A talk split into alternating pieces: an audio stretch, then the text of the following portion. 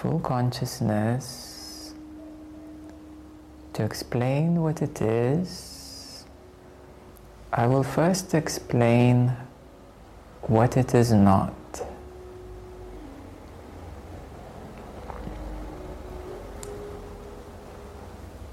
So in full consciousness, there are no inner limitations.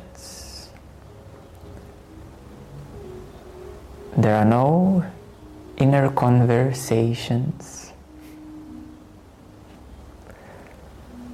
There are no inner conflicts. There's no inner confusion.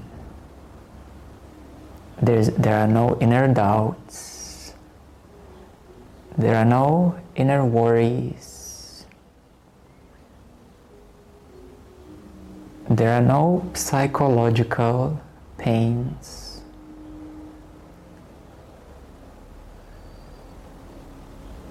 There is no anger as such.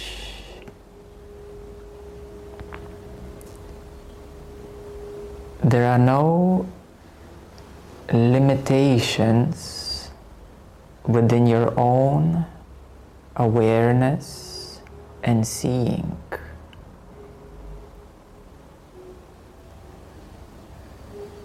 So this is what the full consciousness is. When you remove all of those diseases of the mind, diseases of disharmonies inside you, the conditionings,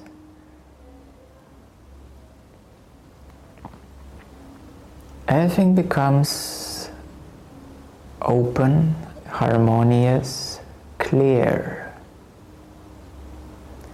There is a certain brightness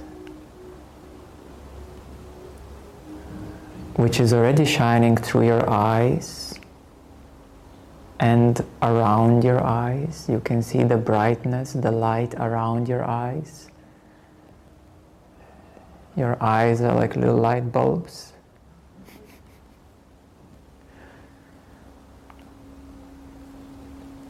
But the problem is that your eyes are more like a lighthouses.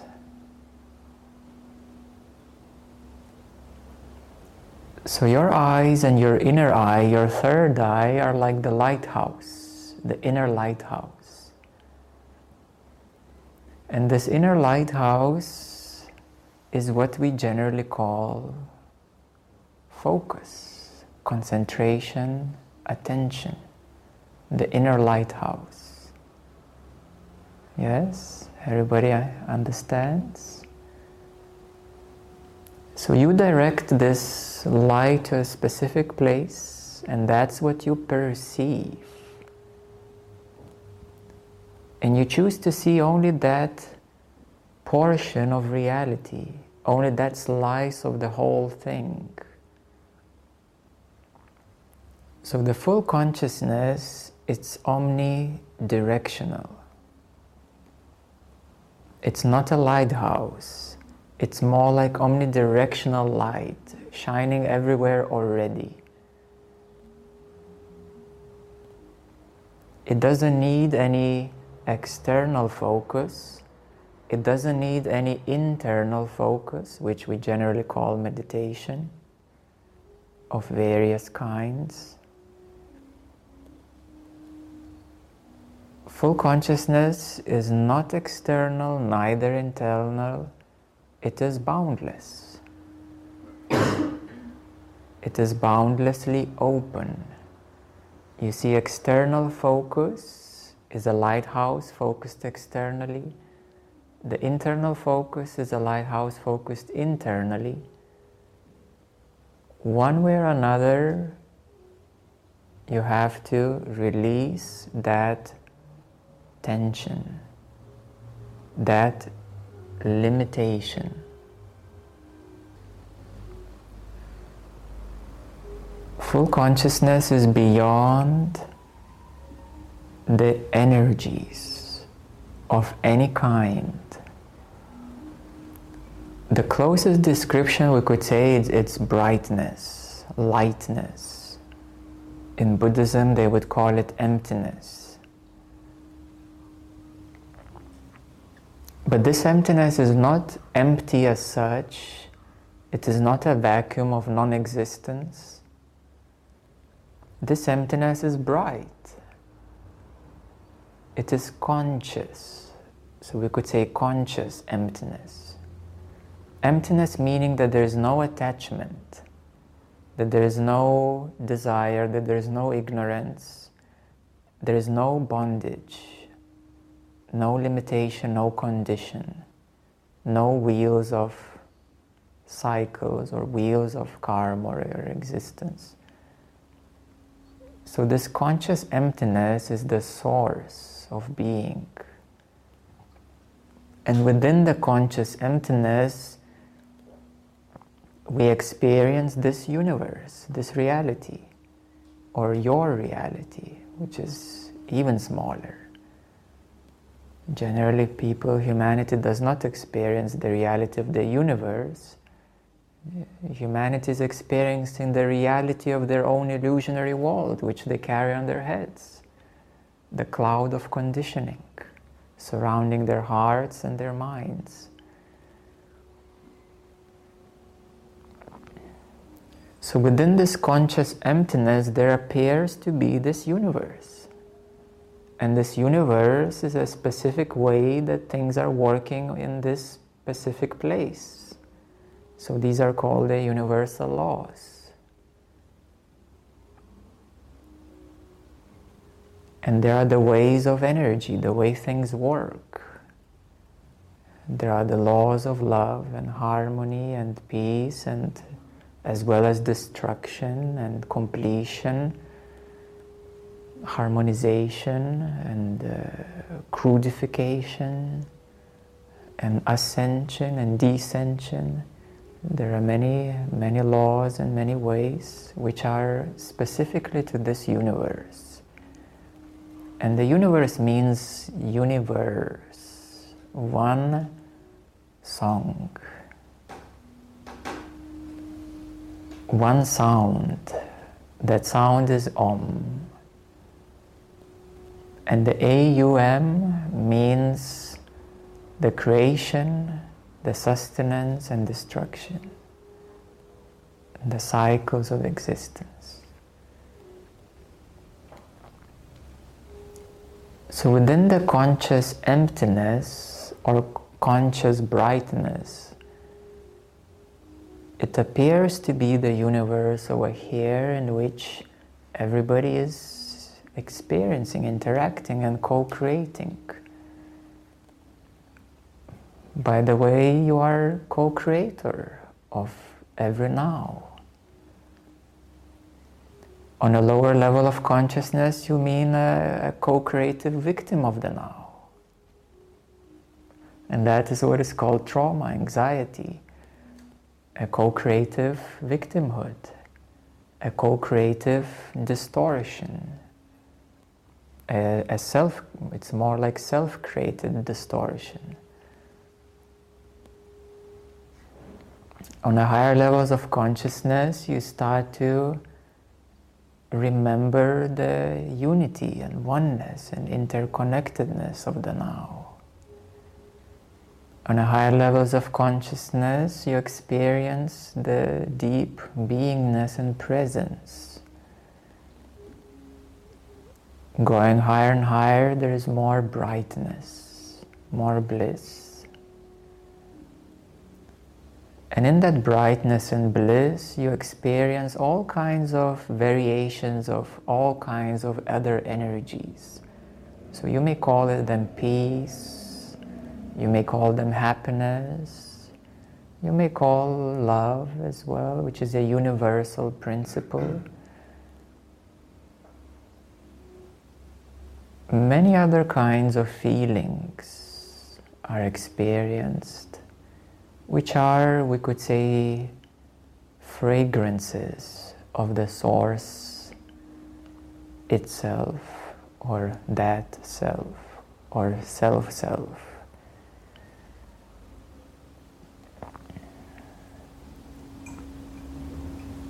So you should realize that essentially it is not about qualities, it is not about fixing particular situation, because that is just a momentarily, temporarily occurrence. So it's not about fixing a particular situation and saying, I will dedicate some time for myself when my life will be better. There is already a big irony in that sentence, that you will dedicate more time to yourself when your life will be, better, and you will let you do that. So it means there is already victimization and not realizing that you have to become better first for the life to be better around you. So you see, many things are confused in this reality of humankind. Many things are upside down. We're living in an upside down world, where things which are real, they seem to be unreal. And when things are completely abnormal in the whole universe, they seem to be very normal over here. You're living in the clouds, come back to reality. Yes. While the clouds or the sky is the reality, and the so-called normal is a pre-programmed, automated, completely conditioned and brainwashed way of living.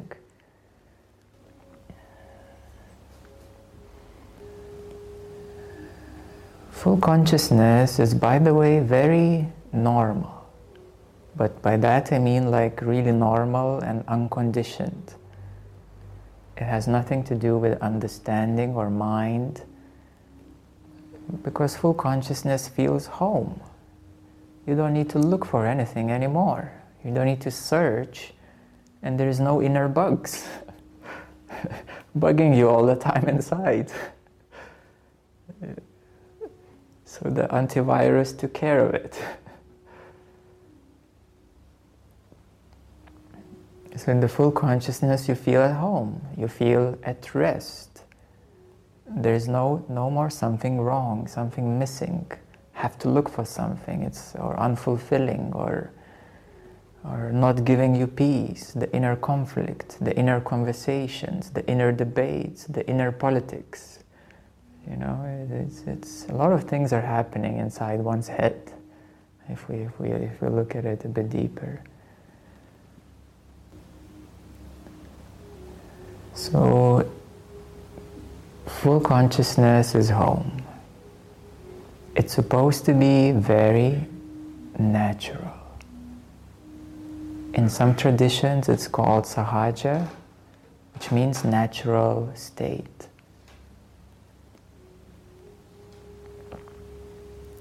It is not about extraordinary experiences, if you're looking for them.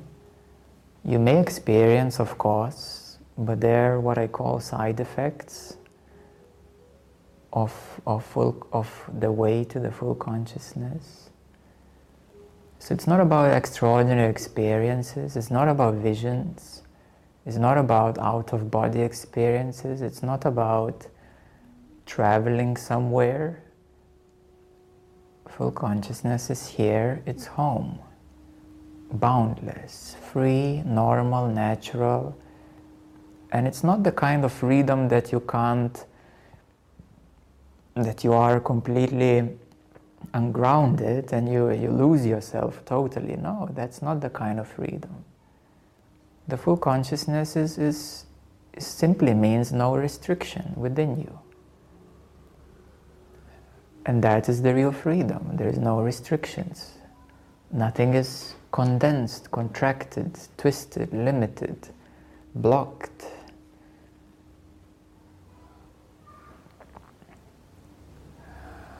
And you're simply resting very naturally here, in this bright emptiness.